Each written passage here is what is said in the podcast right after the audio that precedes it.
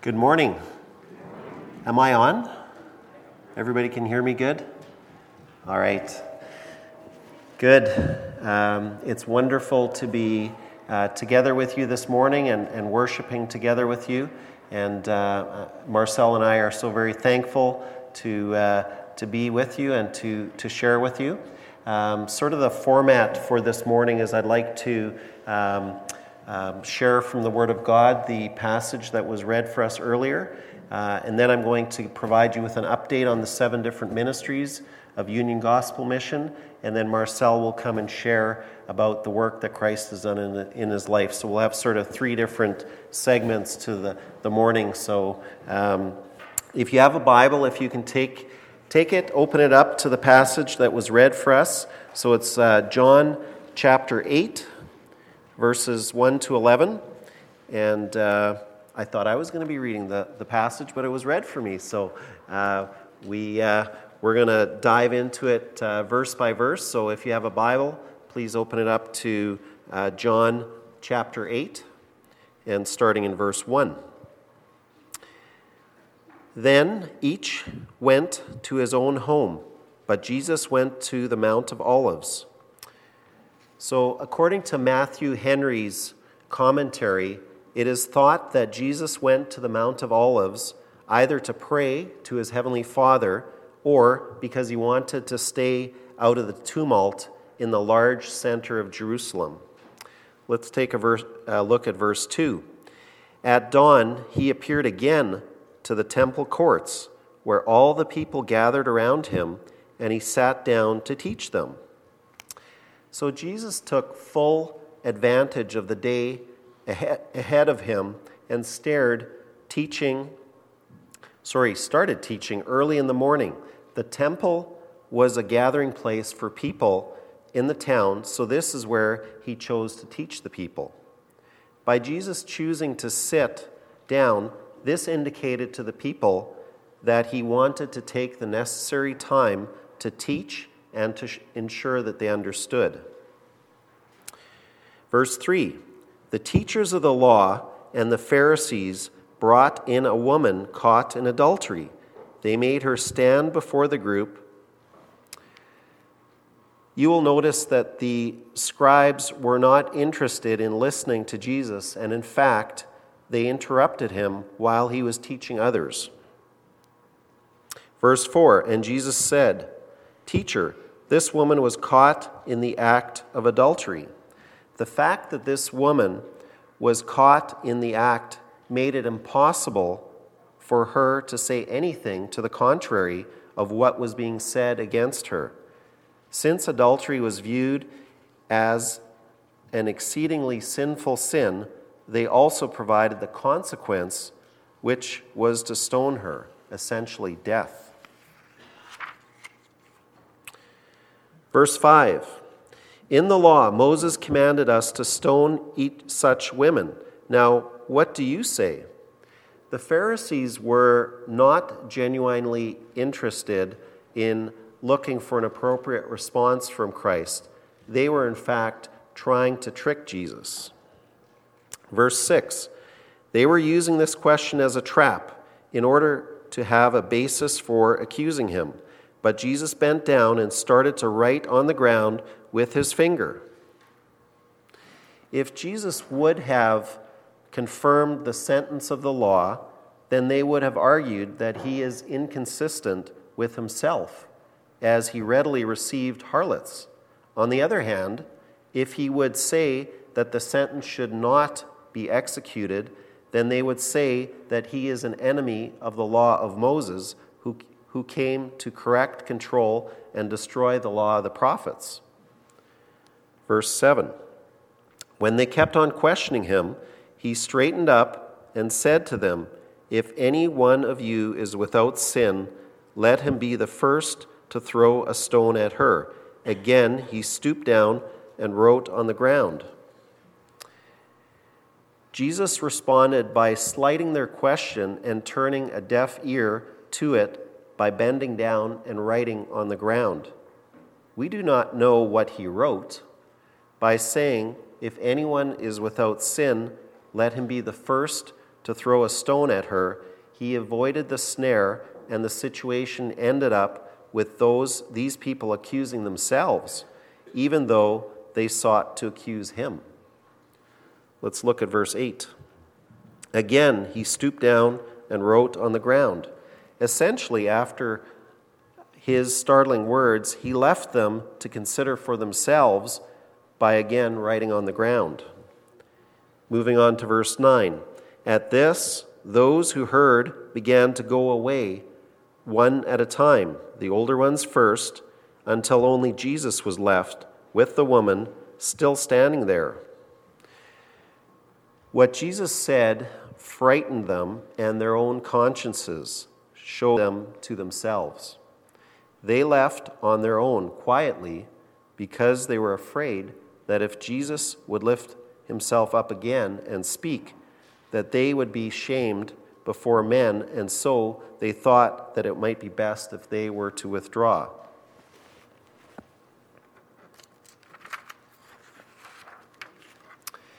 The reason the older folks left first is likely because they were the most guilty, or possibly because they were the first aware of the danger that they were in of feeling shame. The younger ones took the lead from the older ones.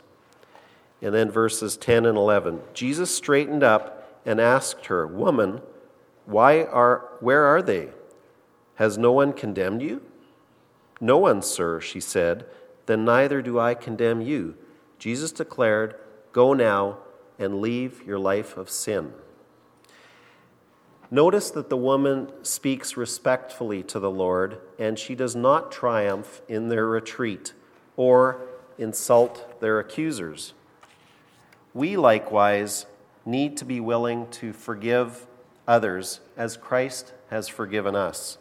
Jesus released this woman from temporal punishment and also by saying, Neither do I condemn you. Forget, forgave her of her eternal punishment. I would now like to challenge you with one way to apply this message this passage to our own lives. How do you feel about the people in our province who are not contributing to society and are on income assistance or in an addiction recovery program? What about people who come for meals at Union Gospel Mission or those people you see who aren't dressed as nice as you or don't look after themselves like you or I do? Or who don't smell as nice as we do. My encouragement for you today is to look at these people the way God does when He sees them as one of His children, whom He loves, and looks at their heart and not what we see on the outside. Unfortunately, we are quick to form first impressions based on what we see on the outside, and we fail to look at people the way God does. I urge you to look people in their eyes, smile at them, and give them a word of encouragement.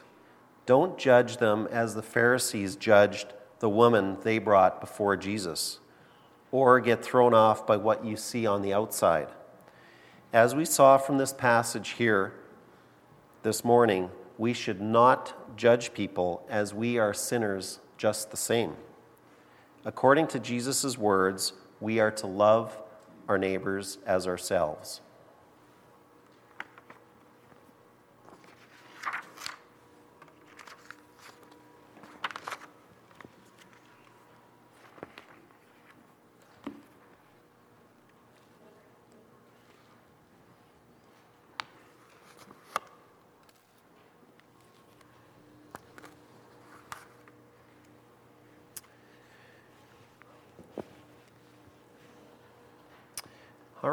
I just want to say thank you to, to Vern for connecting uh, with me in regards to myself and Marcel coming here um, this morning. Um, and thank you, as uh, the pastor has already said this morning, for everyone who made the effort to, to bring uh, various item, uh, items, clothing, and other items. Uh, we brought the big five ton truck, so we're, we're ready to go uh, with, with bringing everything back to be uh, used to serve people who are struggling with, with poverty and addiction. Um, thank you to Marcel Anderson, who uh, beat me to the mission this morning before uh, 7 o'clock and had the truck going, and uh, who accompanied me on the, on the drive here today. Um, above all, I'm thankful to God for loving us so much that He gave His Son Jesus to die on the cross for our sins.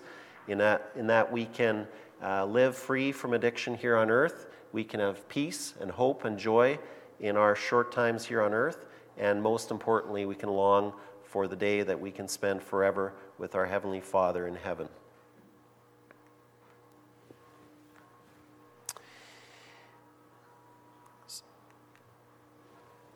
My name is uh, Frank Ulrich, and I'm the Executive Director of Union Gospel Mission. I've been blessed to be able to serve at the mission for the past three years.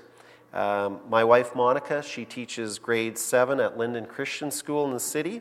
Uh, we have two boys. Uh, Joel is 20, and uh, he loves playing the flute. And just in fact, last night we were uh, at the Winnipeg Music Festival, and there was 16 people that advanced to the final stage, and we are blessed that uh, Joel won, won the uh, woodwind and brass section, so he got a, a little plaque and, and, and, such. So we have a very musical uh, uh individual living in our home. Uh, our younger son, Shane, he's 17, and he is uh, abruptly, he was in hockey uh, the, the semifinals for the city championship, but the, the season abruptly came to the end. They were supposed to play a game four last night, so his minor hockey career ended as he's, he's 17 years old. I feel very blessed and am thankful that I can be part of Union Gospel Mission. We have been providing Christ centered programs to addicted and poor people for it'll be 87 years this October. So uh, it started in the height of the Great Depression in 1933, Union Gospel Mission, and uh, we're, we're, thanks to God, uh, operating uh, soon to be 87 years later. I love the fact that through the seven ministries, men, women, and children have the opportunity to begin a relationship with Jesus, and then, most importantly, spend eternity in heaven. So, Union Gospel Mission has seven ministries that I would like to share uh, with you about this morning. So, first off, our street ministry. We lovingly invite men and women from the community uh, into our chapel at 320 Princess Street to hear volunteers uh, share the gospel message with uh, those that are struggling with poverty and addiction. Prior to providing a warm, nutritious meal to these children of God, we provide them with the bread of life. Luke 6:35 says, "And Jesus said to them, I am the bread of life. He who comes to me shall never hunger, he who believes in me shall never thirst." People need to have food, shelter, clothing which we lovingly provide. More importantly, people need to have a relationship with Jesus so that they can have peace and joy during their short times here on earth, but more importantly, so that they can spend eternity with Jesus in heaven.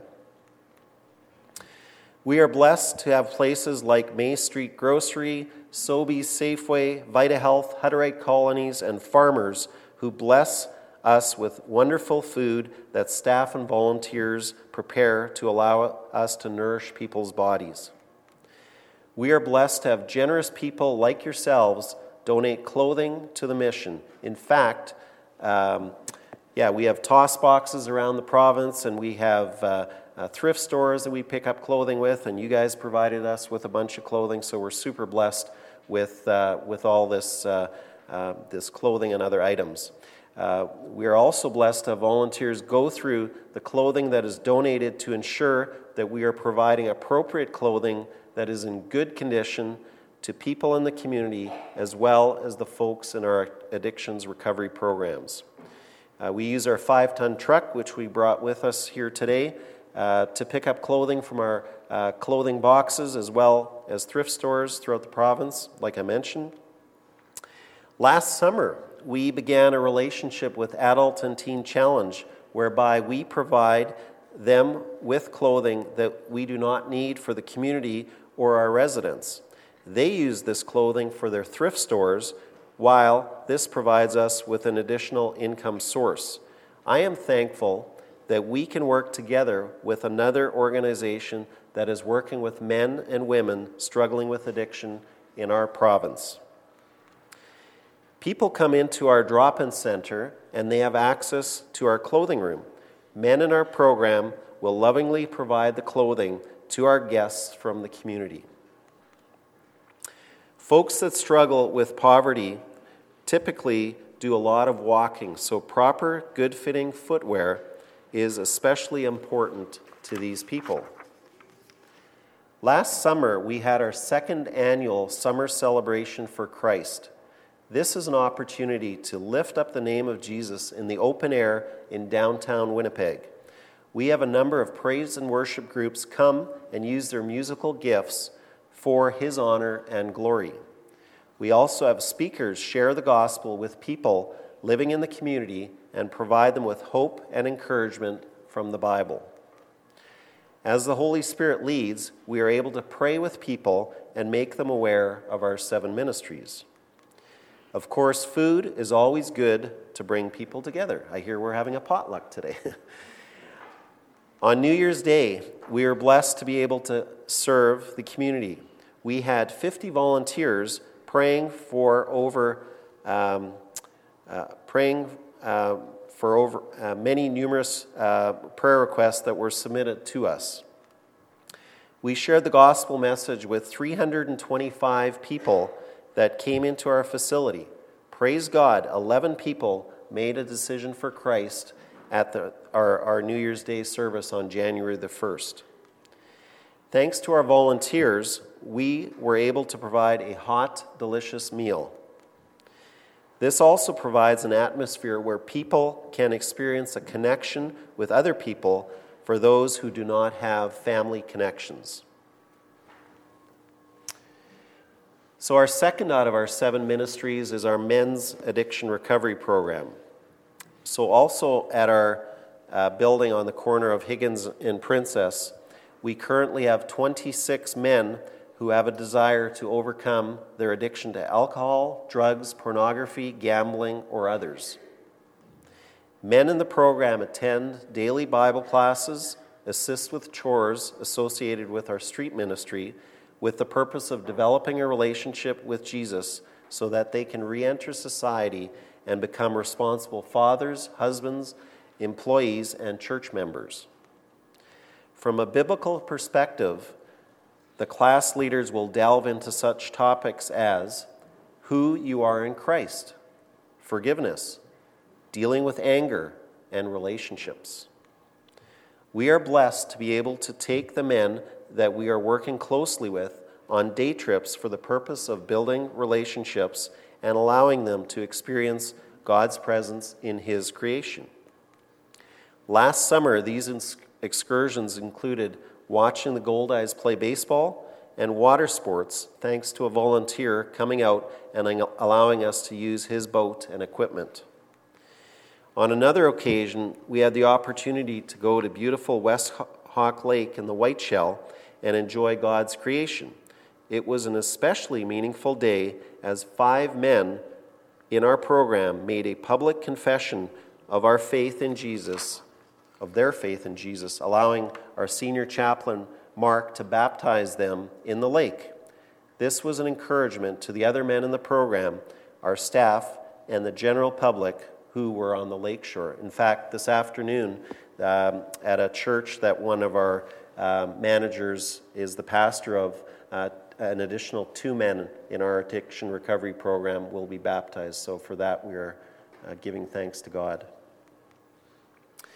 It's very important for people that typically spend most of their time in the city to be able to get outside the city and breathe in the fresh air and see the beautiful trees and listen to the birds. I don't need to tell you that people that are living uh, outside of the city, you experience that all the time. We are also blessed to have the Ron Hebert Lounge. friends of the late Ron Hebert continue to support the men's program by supplying funds to keep the lounge in good condition. When the men are not in classes or supporting the street ministry, they can be found cheering on the Bombers and Jets. Not right now. um, the third of our seven uh, ministries is our Women's Addiction Recovery Program. We are very blessed to have a beautiful 45 room live in facility on Archibald Street for women and their children who want to overcome their addiction to alcohol and or drugs, especially meth. God has blessed us so that we can better utilize the space that we have at the Cara Center. As you can see, for the first half of um, this year, we are working with approximately 30 people. This is due to prayer, uh, Lorianne's leadership in developing the program, and collaboration. We now take our 24 passenger bus to Main Street Project, which is another organization, their detox, and invite ladies to come for a tour to learn and see where they are able to come into an addiction recovery program once they are done their 10 days of detox. On our last, um, we just did a tour this past Friday. I, I, haven't heard the, the actual count, but generally speaking, there's about 8 to 12 women that come from Main Street Project Detox for a tour. Uh, as of now, we are working with 20 women and three children. In the fall, um, we celebrated Marjorie's graduation from the HEART program. Marjorie also happens to be in our adult education program. This coming Thursday, we're going to celebrate um, Stephanie's graduation. She'll be uh, one year in the HEART program. This treatment center has solid programming from morning until night. Women come into an, an initial phase of the program, and then they may decide to continue on in our one year program, which we refer to as the HEART program. The classes that we provide are biblically based and include such topics as impacts of trauma, the importance of healthy relationships, and dealing with grief and loss. It is very important that these women have a safe place to be where they can focus on themselves and who they are in Christ. On Sundays, we drive the participants to church so that they can worship God, receive teaching from the Word of God, and start to develop a connection to a church which will be vital for them when they move on from our program.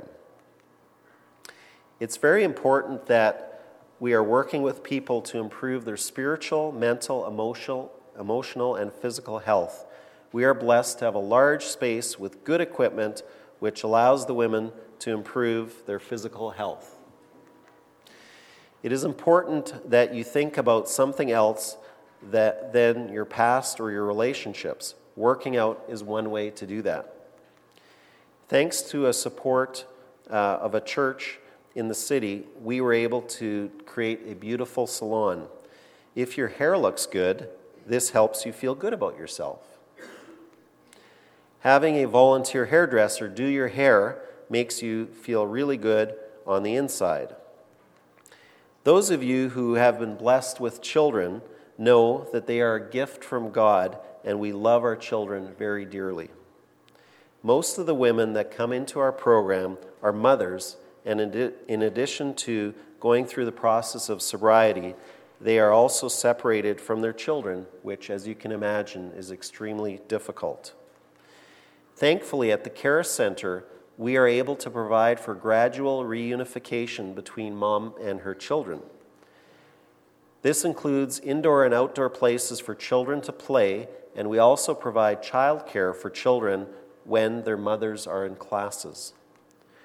Earlier this year, the residents in the program, actually, this was last year, uh, we were able to see the live portrayal of Jesus' uh, life depicted in the annual Passion Play um, outdoor in southern Manitoba.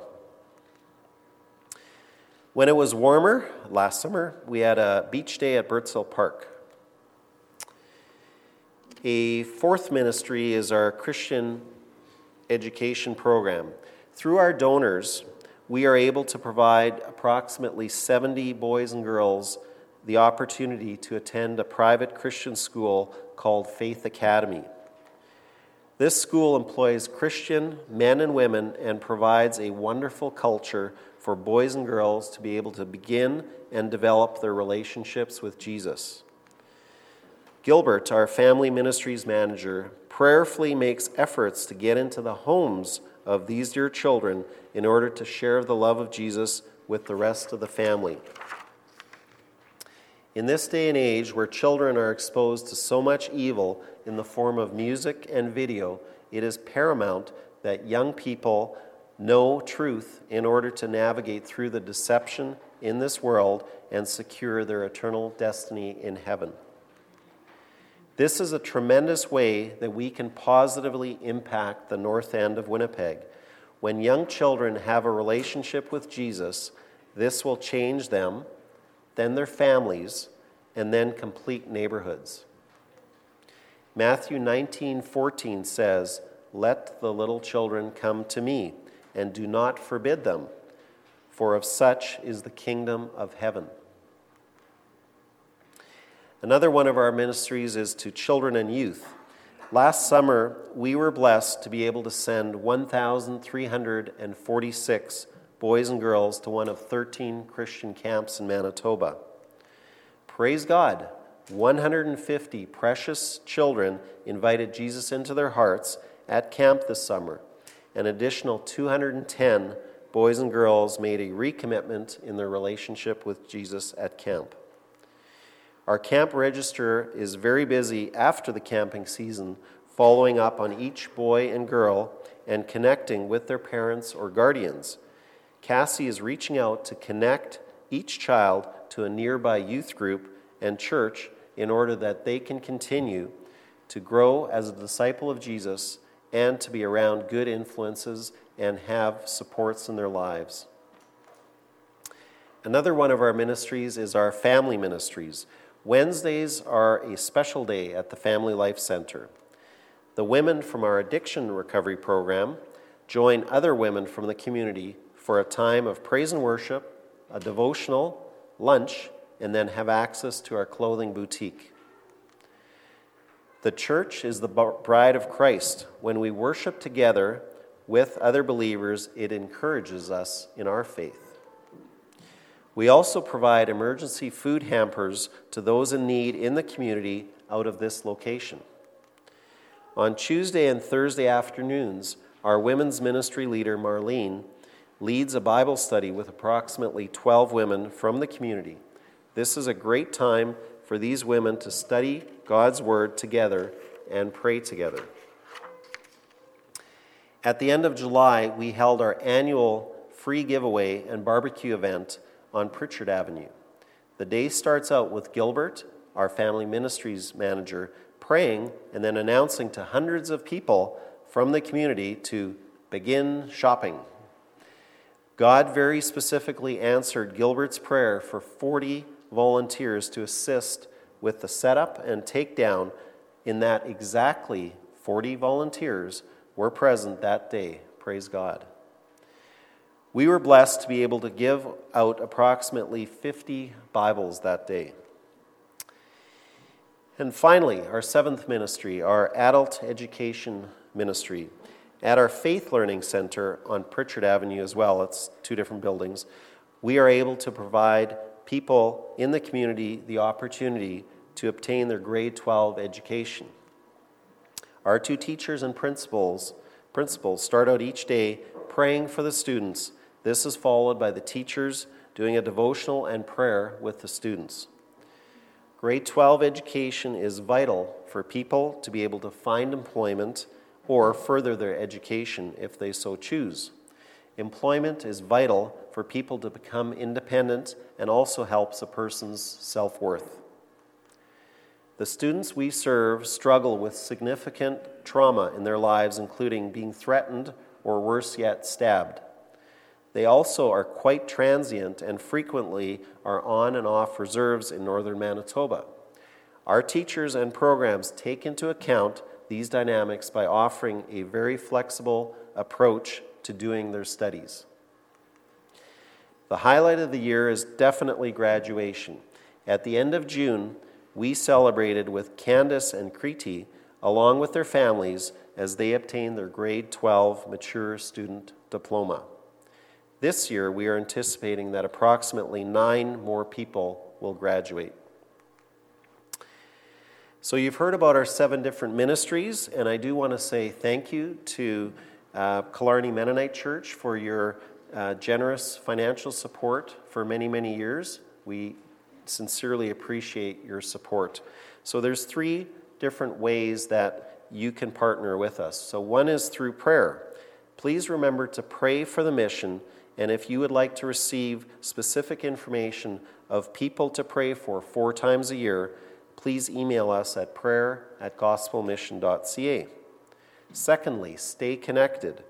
Please take the time to read our Voices from the Street newsletter. I saw some just behind the pews there earlier uh, that you receive here at your church four times a year, or we can send that um, document to you. Please visit our website for current information on what is happening at the mission, what we can praise God for, and videos that you can watch from the comfort of your homes of lives that God has transformed. And lastly, give. We are almost exclusively funded by individual people like you, so please consider giving to God's work in our province. In fact, we only receive 15% of our funding from the provincial government. So that means that we get 85% of the funds required to operate the seven ministries from individuals like you.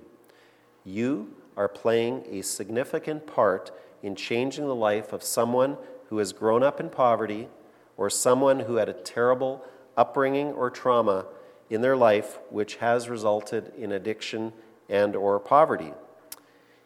In 2019, 460 men, women and children invited Jesus into their hearts or made a recommitment to following Jesus through the seven ministries of Union Gospel Mission. And for that, we praise God. So I would now like to invite Marcel to come up and uh, share with you. Yeah.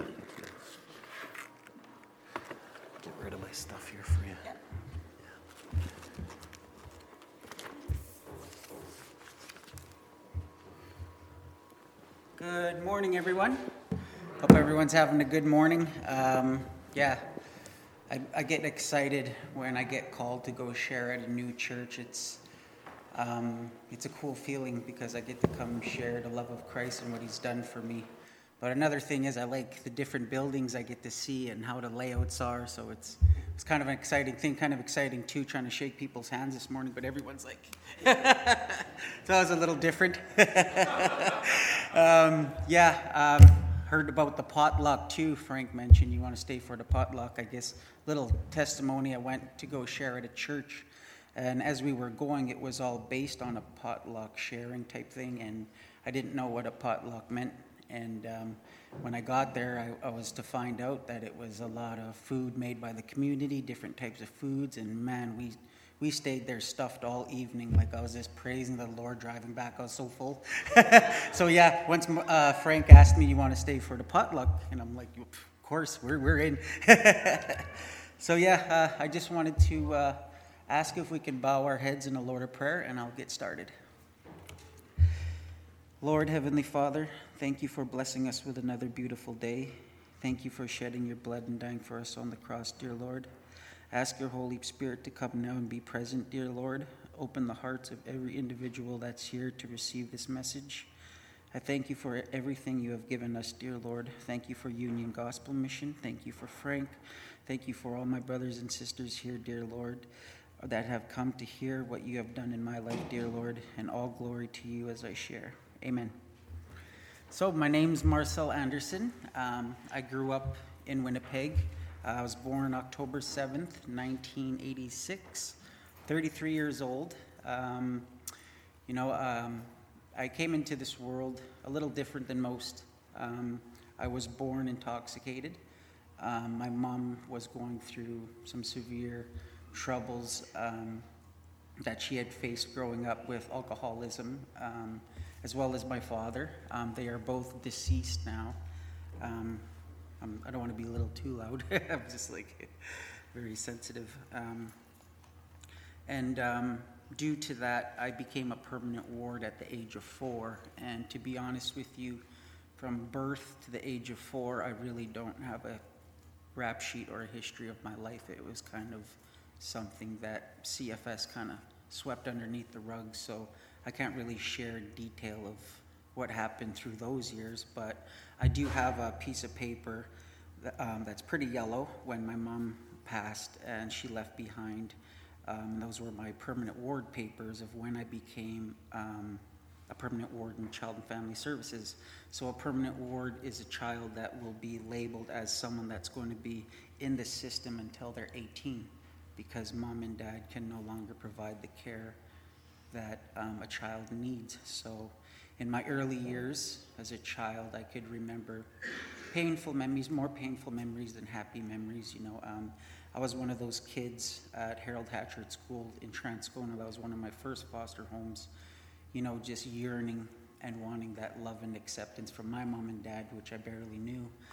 And um, just to see kids at school happy, you know, getting the love and acceptance from their mom and dad as they leave the schools and going to their soccer practices. I'd be the kid on the curb just watching that transpire and just, you know, kind of wonder why that can't be me feeling. And um, I grew to uh, bury that pain with a lot of the hurts that I would witness during weekend visits. Now, when I was in the foster care, um, if my mom was sober and okay for me to have a visit on the weekend, they would allow it. Um, during those weekend visits, it was not a very good upbringing and thing to see, and I wouldn't want any child to go through it. It was uh, pretty much starting off with opening a door filled, filled with bottles, filled with empties, filled with alcoholism, filled with um, dangerous people, you know, and of course, those people didn't come until the CFS worker approved for me to go in, and which my mom um, kind of taught me how to lie and bury all those things that's going on in her life and my life. So as I would enter into my mom's home, you know, it would be it would look clean, everything would be okay. Harriet, you sober? Yep. And okay, here's your son. You can have him for the day, maybe overnight if everything goes well. But you know, once the door shut, everything didn't go well. That's when the bottles of beers came out. That's when uh, my brothers that were already fully involved in gangs came over, and um, terrible things happened you know, and uh, I found myself uh, learning how to survive in those homes with my mom because she had five boys. There was me, Arnold, James, Michael, and Billy. And um, I realized my mom carried a heavy burden because none of our fathers were in our lives. And um, uh, she needed to play that father role. So she would teach me how to survive during that time because she knew CFS, it wasn't a very good thing to be growing up in, so she had to teach me quick. And so I'd find myself at a very young age, eight, seven years old, um, you know, going with notes to the merchants in the North End um, to get beer for my mom. Um, she would sometimes enter a bar, and as she entered the bar, I'd be sitting on a curb either with a rock or a stick waiting for her to come out because I knew sometimes mom would come out fighting, sometimes mom would come out with dangerous people, and we'd have to bring them into my mom's home because my mom knew when I entered a home, you know, the cupboards were empty and we needed to eat. So she taught me to um, wait till people would pass out at the party, wait for these people to kind of know if I could take them on or if I had a brother with me or a friend. And once they had passed out, she'd teach me a trick to um, take off my shoes so it would be uh, less quiet as you're walking in a house filled with beer and stains all over the floor. Um, when you wear your socks, you can actually kind of creep around the house. So I found myself at a young age doing that for my mom to rifle through pockets to get money and um, give it to my mom. And sometimes she would get the odd groceries for me to eat, but most of the time it would go to alcohol, drugs, and for the next party. So I'd find myself being stripped by Billy Sibler, one of my uh, social workers for 16 years, from my mom's arms, kicking, screaming, crying. I think that was one of my most painful memories as a child was to be just taken from the care and love of my mom.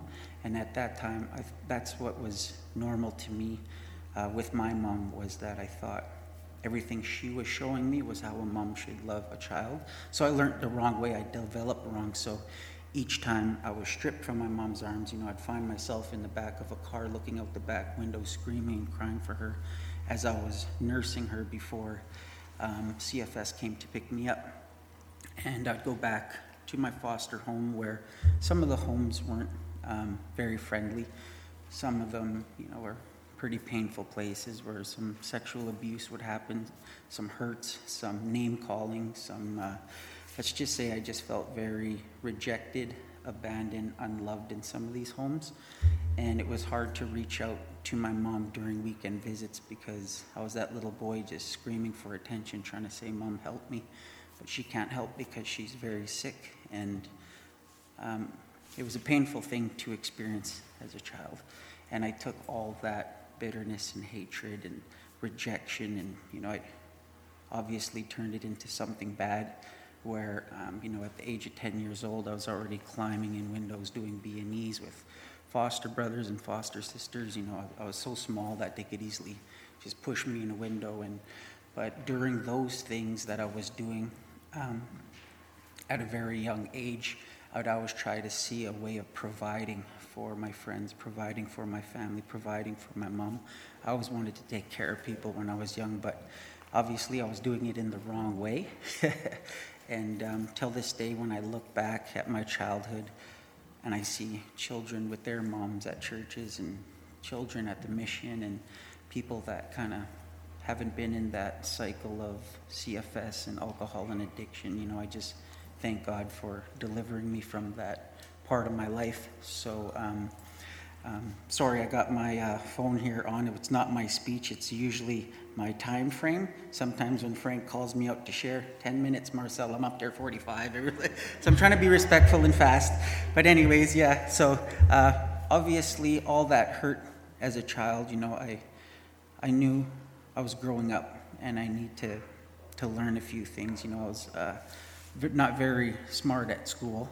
I'd made it to I don't know, grade, I got a grade eight education. I've been through 14 different schools due to the constant moving around in child and family services.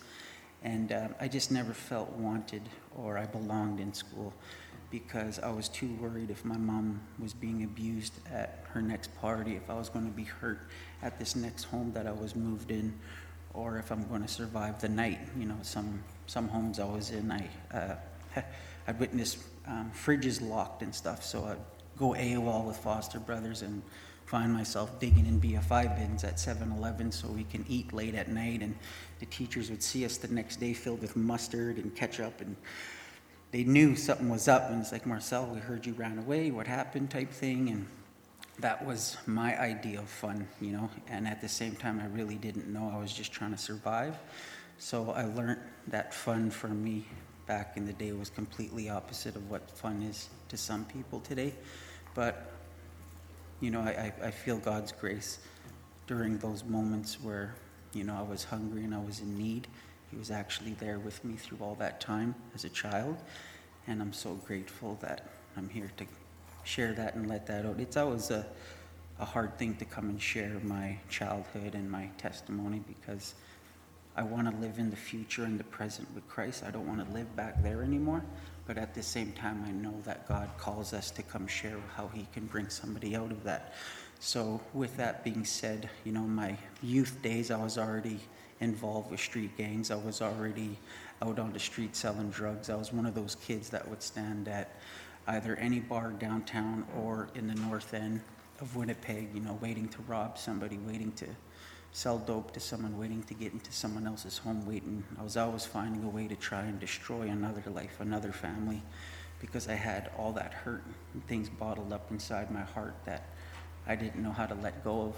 And of course came the addiction. I was addicted to Oxycontin for quite some time, cocaine, um, alcohol, not too much of alcohol. It was mainly the street drugs because um, I had a lot of stuff that I harvested as a CFS ward into my adulthood that I needed to bury.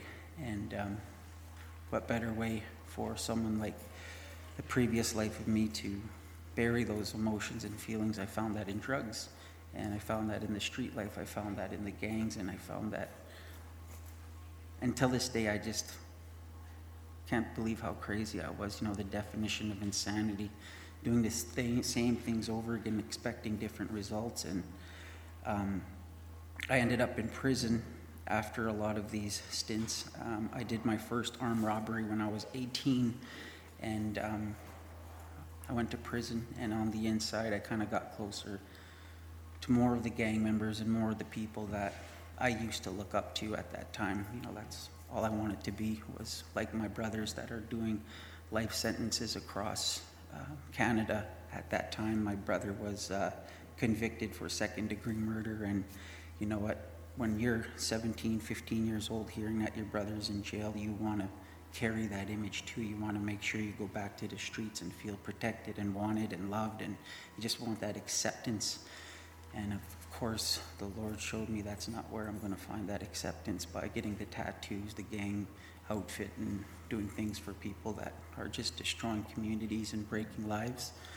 So I learned the hard way in prison where I wanted to take my life, I wanted to end my life.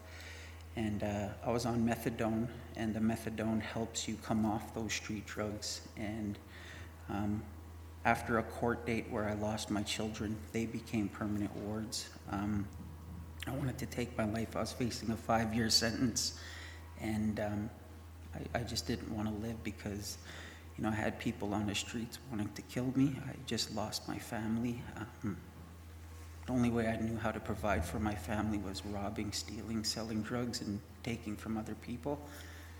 And I realized that was the wrong way of doing things and providing. So I quit the methadone cold turkey on the inside, which led me to a suicide cell. And uh, in that suicide cell, that's where I was to meet an individual by the name of Greg.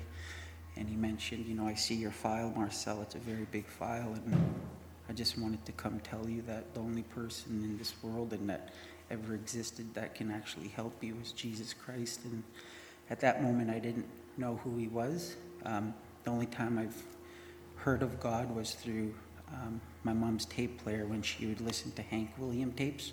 And she'd put me on her lap and she'd tell me, My boy, go press rewind. And um, there was a song, uh, I Saw the Light by Hank Williams. And now that I look back and hear the lyrics, you know, that was a little bit of God in my mom's home. And because um, I just wanted her to have fun and be happy. And um, so when I was in the suicide cell, that's when. Uh, Greg came to see me, pulled up a chair, and shared the love of Christ for me. It didn't embed in my heart at that moment. All I knew was that I was sitting in a cell, ready to die, and I had, I just felt like I had nobody anymore. I lost everything and lost everyone. And as he left, you know, he, he taught me to pray. He told me to pray. This is how you do it. And I, I, didn't know what to think at that moment when I was sitting in that cell. And, I'm facing five years. I just seen my lawyer. I just seen my kids in court being taken away as permanent wards and signing the papers that I'm not a fit father to be with my children. And it hurt. I was very struck down in court by officials and they told the truth. I was a dangerous person I shouldn't be around my children. I shouldn't I shouldn't be a father. I, you know, I'm I'm a threat to society and a threat to myself and others. So, with all that hurt and baggage and everything from my past as a child to that suicide cell, I, I thought about God when He mentioned that He's the only one that can save me. So, that night, one of those nights, I got on my hands and knees, and at that moment, I prayed to Him. When I didn't believe Him, I just said, Ask for help. I didn't ask Him to come into my heart. I didn't ask him to save me. I just said, Help me. I don't know who you are, but I, everyone's telling me that you're real and I just need your help. So he got me through the years of incarceration. And when I got out, I was led to certain individuals. Frank had shared about Gilbert Plante from 240 Pritchard. He works in the North End, and in the North End, I did a lot of crimes and a lot of growing up around there. And um, he actually had a, a little card that was on his computer for a few years. And when I was released, you, Marcel Anderson, I said, Yeah, he took the card off his computer, shook my hand, gave me a big hug, prayed for me. He's like, I've been trying to come see you in there, but you're pretty stubborn like me. You kept rejecting because I knew it was a holy guy trying to come see me and talk to me, and I didn't want to do anything like that. So, and it kind of happened on the inside because there was actual believing Christian correctional officers that worked in the prison and they kind of led me to salvation army that led me to gilbert so it was kind of cool in prison all those things transpired for me to meet the right people and i would have met uh, greg stetsky um, he was our executive director at union gospel mission at that time that was november 24th 2015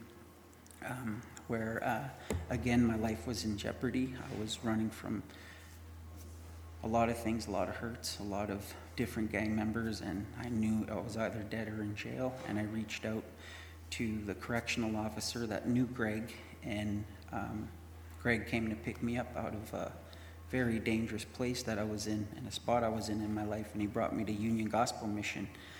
And that day at Union Gospel Mission, November 24, 2015, I finally generally opened my heart up to Christ. I sat in Brother Israel's office. He used to be the senior chaplain there and shared my testimony, shared my worries, shared my hurts with him and all that. And I told him about my past, my upbringing, and all I did was, was cry and weep in front of this man that I didn't even know. And just to hear Greg Stetsky's voice in my head mentioning, Marcel, I feel the Lord called me to bring you here. And when he did, that's that was the greatest day that ever happened to me because I finally surrendered and let all that stuff go. I actually gave it gave it to the Lord, and um, I just feel blessed today that you know God opened up my heart that day and made me realize through His Word. It was Matthew 6:33 when He opened the Bible to me and He said, "Marcel, I feel the Spirit's calling me to show you this Scripture." And I I didn't know Scripture at that time. I didn't want to know anything. I just I was just fighting for my life and I was so tired and feeling lost and alone and rejected. And so when he handed the Bible to me, you know, what it says in Matthew 6:33, seek ye first the kingdom of God and his righteousness, and all these things will be added unto you. All those tears and everything that was weighing down my glasses in that office, you know, I, I felt the Spirit right then and there speak through me. He's like, Marcel, all those things you're worried about, everything your children, the gang, um, your enemies, um, your addiction, everything that you have gone through in your past, your parents, and all those things that you want added into your life, it will be added unto you. And this is the Lord telling you to seek Him first. And then when I when I gave my life to Christ, I knew right then and there it was on from there because I, I knew I was giving everything over to God. I was giving everything over to that man that I heard about in that suicide cell, and he's he took it over from there, and I'm so happy that he did. And um, I'm not going to say that uh, giving my life to Christ right away, everything was blue skies, roses, and white clouds. Of course, everybody's going to go through their trials and losses. I uh, buried a child. I buried my mom, buried my dad. Um, this past November 8th, we, um, we lost my children's mother, and, uh, and everything has to relate why they passed was to, to like alcoholism, addiction, and so I know the pain of staying in that hurt and watching that that hurt take your family and loved ones.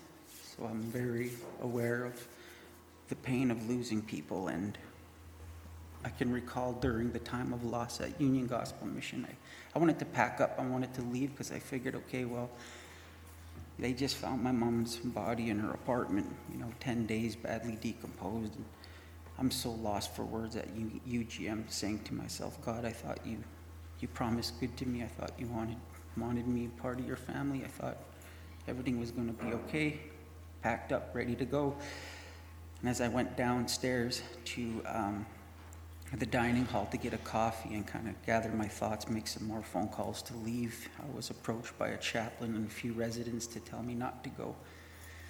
And um, my encouragement today, too, I wanted to kind of throw a message in the mix of my testimony is you know, when you read the Bible and you open it up, you have a lot of people that will read it and just want to kind of memorize it. And um, I don't think of it as a class. I don't think of it as getting a good grade just because we read the Bible. And I really ask God to speak to my heart through the Bible. I don't want to be somebody that just reads it. I want to be someone that lives by it.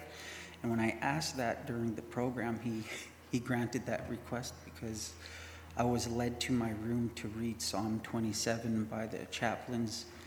And um, in Psalm 27, verse 10, it says, My mom and dad may forsake me, but the Lord will hold me close.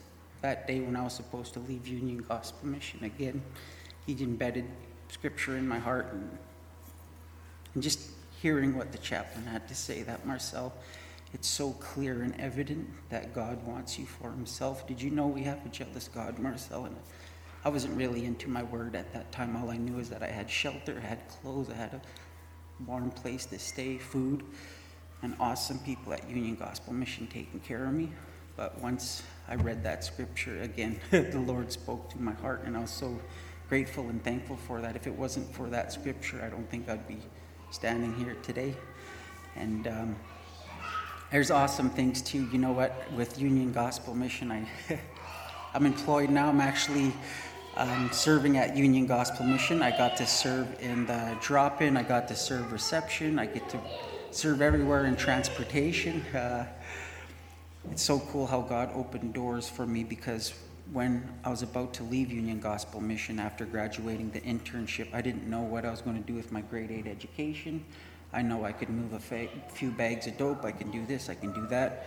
And that was, of course, Satan whispering in my ear, like, you ain't going to make it, this is not for you. But I, I realized through Union Gospel Mission, um, we can be congr- congratulated by a lot of people coming from the streets, seeing testimonies like us, and God change our lives but it's another to be congratulated a year away from the program. That's when the rubber really hits the road, when we actually have to face society. And I know that society still paints me and the rest of some of my brothers at UGM with that same dark colored paintbrush when they don't realize when they come visit at UGM and see all the beautiful work that's being done for us, it's like we're being painted with beautiful colors.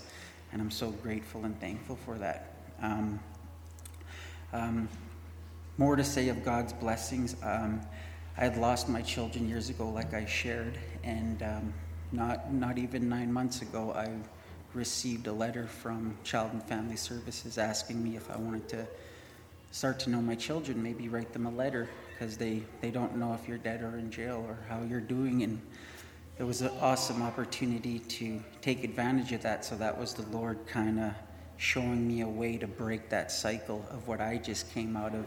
So now I'm currently involved in one of my children's life. His name's Marcel Jr. He's nine years old. This April 10th, he'll be 10. And the other day, I got to be blessed to go to my first parent teacher interview, whatever that's called, where you go see how the son, the, the child's doing and get an update. And as I was sitting there, I, I just felt the, the Lord's presence with me and my boy because in his journal, he was mentioning how Jesus changed my life. Like he found out I was a missionary at Union Gospel Mission, and he's just writing nothing but the Lord in his journal at school and how he gave me back to him. And you know what? I just thought of myself in some of those schools wishing I had mom and dad to comfort me and come see some of my work, but that didn't happen. So God gave me a new heart. He actually took this heart of stone and gave me a heart of flesh, like it says in Ezekiel. And um, I get to share that with my sons. So if it wasn't for Jesus Christ, I wouldn't be able to start breaking that cycle of what so many families go through in Winnipeg. And um, I'm just happy and blessed to stand here today and testify that God truly changed my life. And I love coming out with Frank when he gives me an opportunity. And I'm going to be honest, I, I didn't want to get all excited for the sharing when, when Frank mentioned, yeah, it's a two hour drive. That's what got me to come because I, I love traveling. I've never traveled before. I'm a city boy. The only places I ever traveled is with Union Gospel Mission when they go to different churches and share and stuff like that. So I like seeing things that you know how you watch a movie and you see Jamaica and all that stuff like that. So that's one of the prayers in my heart's desires is to keep seeing God's creation. So coming to a church like this and seeing you wonderful people is a blessing to me too. Plus the potluck, I'm so looking forward to. but other than that, yeah, Union Gospel Mission, I've I've uh, bettered myself. I, I learned to read. I learned to write better. Um, I got to finally trust in Him, and that was one of my discouragements growing up was reaching out for help. That was hard because each time I reached out for help, I was always rejected, abandoned, thrown away. Oh, you're Marcel, read your paper, file. Now that's. So I was used to that.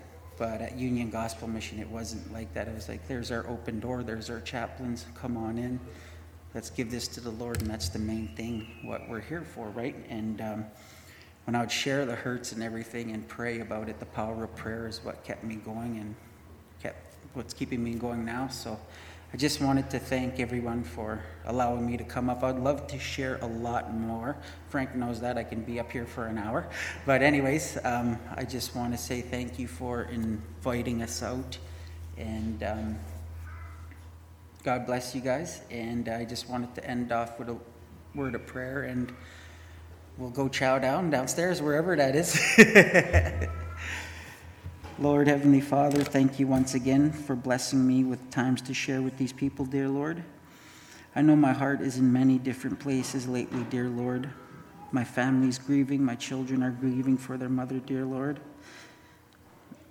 And I know lately I've my heart's been everywhere, dear Lord, but in the presence of these people, dear Lord, I want to let it out because even the weight of the world sometimes really hurts, but I know the body of Christ is here, dear Lord, and if I keep reaching out for help, I'll receive that help, dear Lord.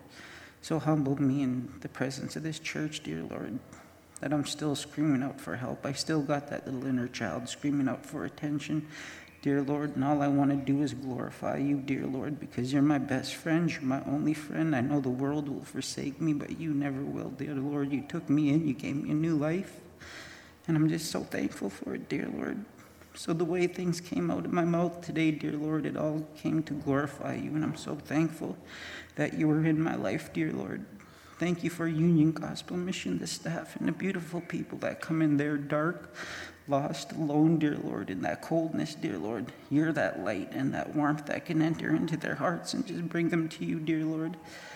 So I ask you to just work in my brother's heart that are at the mission, all my sisters at Caris, all these missions, dear Lord. It doesn't have to be Union Gospel Mission. It could be any mission that just puts you first, dear Lord, because you're the only one that can provide for us and heal us and pull us out of this darkness, dear Lord. And I thank you that I was one of them. And I'm thankful for this church. Thank you for the people. Thank you for everyone here, dear Lord. It's my new family, and I'm so grateful for it, dear Lord. This all in your most sweet and precious name. Amen.